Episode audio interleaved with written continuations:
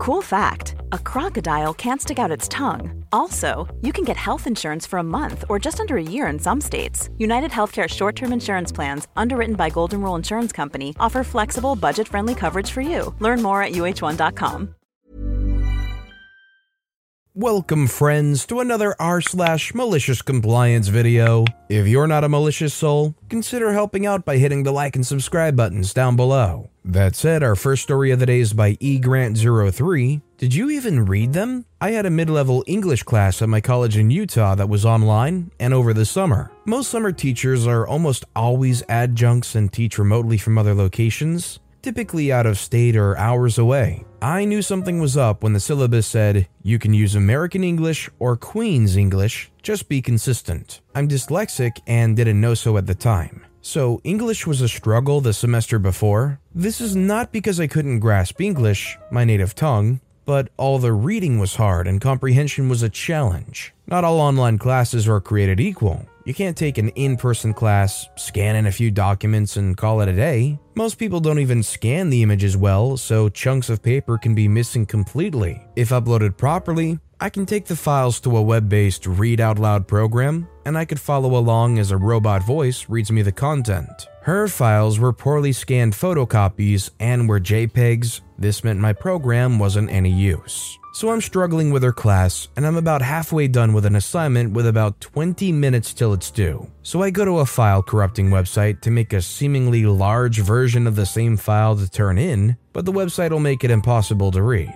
This would give me a buffer between turn in, which would be on time in the system, and when the professor emailed me saying the file had an issue opening, and I could send another copy of my now finished paper. Some teachers caught on, but if you only do it a few times, it can save you. Turnaround for an email was about three days from the professor, and as her emails came from a UK extension, they came at odd hours. The UK is about six hours ahead of Utah for reference. Did I mention that while nearly 100% of teachers gave you to 11:59 p.m. local time to turn in an assignment, she did a conversion and made assignments due at 11:59 p.m. United Kingdom local? That was right in the middle of my night classes, but she didn't care. So I waited for the anticipated, what's up with this file? Send another email, but none came. Checking my grades, she had given the assignment an A. I had similar issues in the next assignment, and she gave that one an A too. Cue meme of Kronk saying, Oh yeah,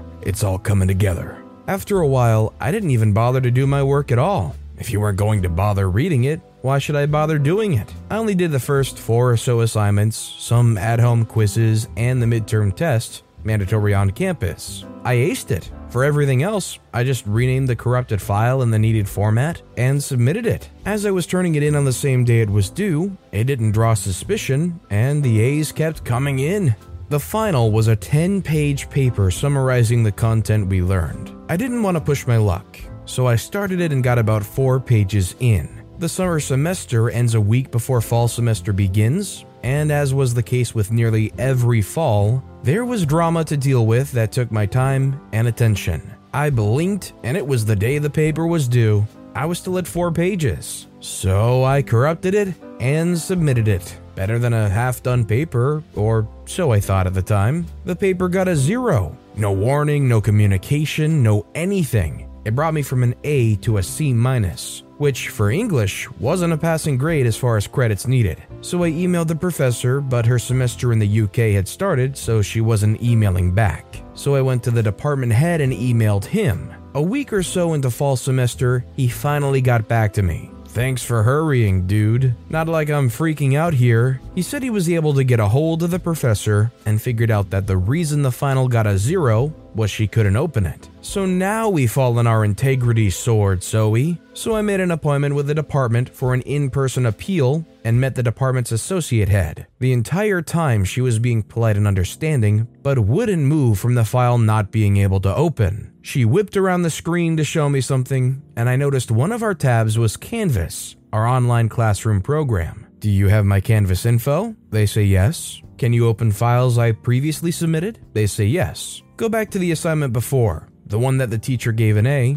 and open it for me. Downloads file, they say it won't open. What about the week before that? Maybe go two weeks back. Obviously, none of the files are opening. I can't remember exactly what was said, but I offered to show proof that I was never contacted about bad files and there were no comments on my submission saying that she was having an issue. I basically told her if the professor could get paid for pencil whipping my grade, I should be allowed the same courtesy. The associate head had a slack jawed look, said she would discuss the matter with the powers that be and get back to me. While my grade on the final never changed, my overall grade rose to a B. I wasn't required to take any more English classes for my degree, but I checked, and the UK professor wasn't in the schedule for the next summer's list of classes. May not be malicious compliance, but I sure did feel malicious. While I do think it's kind of annoying that the teacher was not consistent if they're going to just kind of fudge the grades a little bit, OP was still attempting to cheat the system through and through. Do you think OP deserved the zero on that final? Let me know what you think in the comments down below. Our next story is by Ruben Lip 14. Can't leave 15 minutes early once. Lost one hour of free work every day. This was for a summer job in college. Me and my roommate worked about a 15 minute drive from each other in the same general direction from home so we carpooled. One week I'd drive, drop him off at the front door at 8:30, go to my office, park at about 8:45,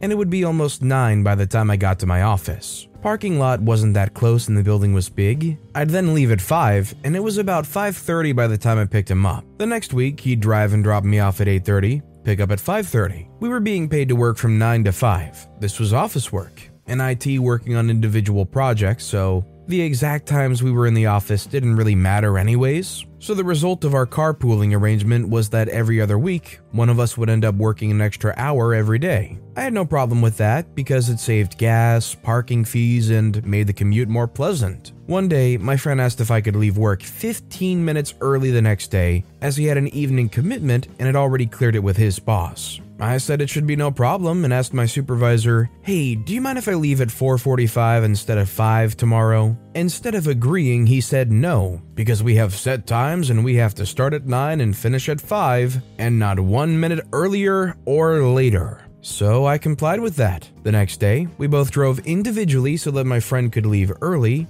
but the rest of the summer, whenever I showed up at 8:30, I read a book till it was 9 and stopped working at 5 on the dot, and either read or just stared at the wall while waiting for my ride. Not letting me leave 15 minutes early once cost him about 2 months of having free productivity for an hour from me every day. If somebody is giving you extra work and working hard and doing good work for you, you shouldn't nickel and dime them when they ask for one short thing one time. All you stand to do is upset them, and if you upset them, surely they're not going to be very motivated to keep giving you more work and extra work. I would feel personally slighted just like OP and probably do the same thing. This next story is by Cadet Garlic 9690. Company policy requires a call off two hours before my shift? Okay. I'll be your early alarm. Recently, I've been dealing with health issues and a COVID scare after being exposed to someone who recently tested positive. My boss has been very vocal with me by constantly asking me to do half days and or begging me to come back the next day. For some background, I work with children. I've also shown multiple signs of COVID over the past week, so I'm working on finding a time to take a test. My boss is way more concerned about me going back to work because of our short staff rather than making sure I'm healthy enough to be around the kids. Needless to say, it's been frustrating.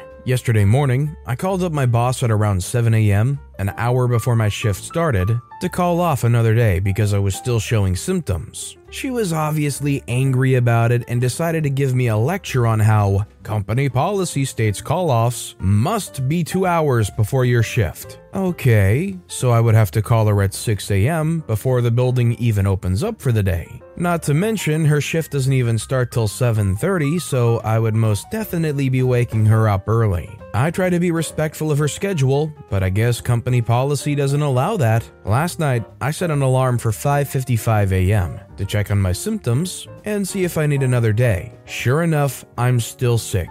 I called my boss at 6 a.m. sharp and waited for her to pick up. She finally answered and, in the most groggy voice, asked what I was calling for. I told her I was calling off again to take care of myself to schedule my COVID test again. Her response, I kid you not, was something along the lines of, Why would you call me this early? I know this is kind of mundane compared to other posts here, but I enjoyed giving my boss a taste of what she's been putting me through for the past couple days. Maybe now she'll actually let me take care of myself for once. There's definitely no playing around to be had when somebody has a COVID scare, especially when they're working with children. You don't want to pass that to the kids because the kids are definitely going to spread that around to at least their parents. I know for the boss, it's probably pretty stressful to be so short-handed and people are still calling off, but you gotta bite your tongue and deal with it because it's a pandemic. I imagine they told OP they had to stick to the policy to, I don't know, try to discourage them from doing so maybe, but only stood to make things even more annoying for both the boss and OP.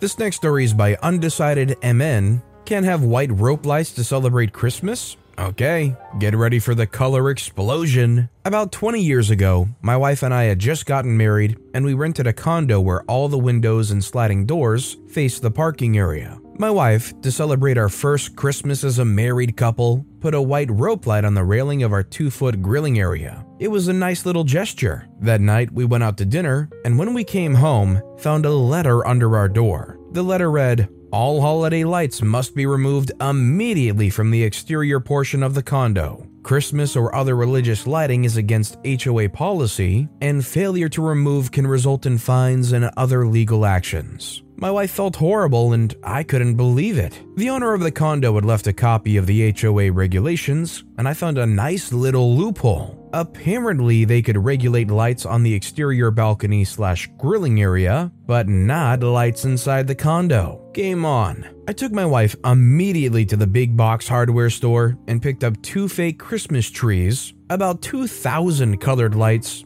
a light ball, and whatever holiday decoration I could find. Our condo had three windows and a sliding glass door. I filled up each one of those windows with lights, crisscrossing around the inside of the perimeter of the window, and one had the LED ball hanging in the center. The sliding door had the Christmas tree in full view, completely covered in lights and ornaments. Also, the sliding doors were full of Christmas lights. My electric bill must have tripled. When you came into the parking lot of the condo complex, you saw a beacon of light full of Christmas spirit. You probably could see the condo from orbit, and nothing could be said by the HOA snitch. Apparently, at the next board meeting, a proposed rule change was brought up to limit the amount of holiday lighting being shown through windows. It was quietly pointed out by another HOA board member that was an attorney that you probably could not regulate activities inside a person's dwelling. I moved out before next year, but I never received another notice. I'm definitely not a lawyer, so I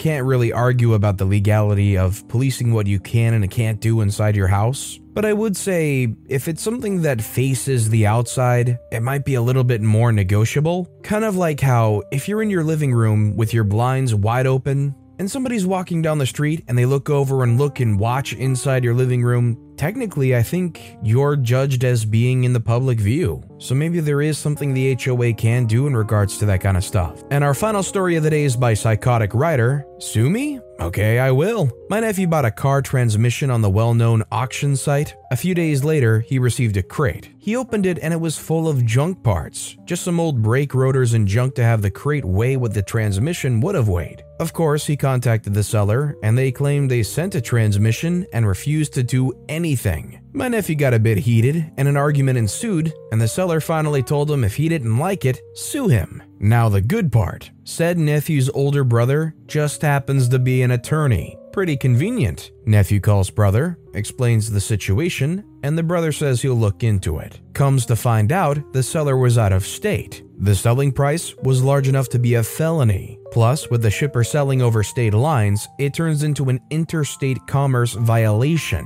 which is a federal offense. He sent the seller a typical lawyer letter full of legalese, but pointing out the issue of a possible felony and the interstate commerce violation. My nephew had the money back in a few days, and of course, no charge from the family attorney. I think the one takeaway I really got from this is it pays to have a good lawyer in the family, that's for sure. Sure would be nice if you're in the heat of a legal issue where you could just call up my cousin Vinny and he'd come over and save the day for you. Also, anybody that tries to scam people over like eBay or anything like that, they deserve to get sued and they deserve to get reprimanded pretty harshly, at least in my opinion. But with that being said, that's all the time we have for today. So, of all these stories I've read today, which is your favorite and why? Let me know in the comments down below. And if you haven't yet, if you could like and subscribe, that would mean a lot to me. Whatever you do, whether it's liking, subscribing, turning notifications on, all of it helps grow this channel, and I appreciate the heck out of it. So until next time, I'll see you all tomorrow with some more stories.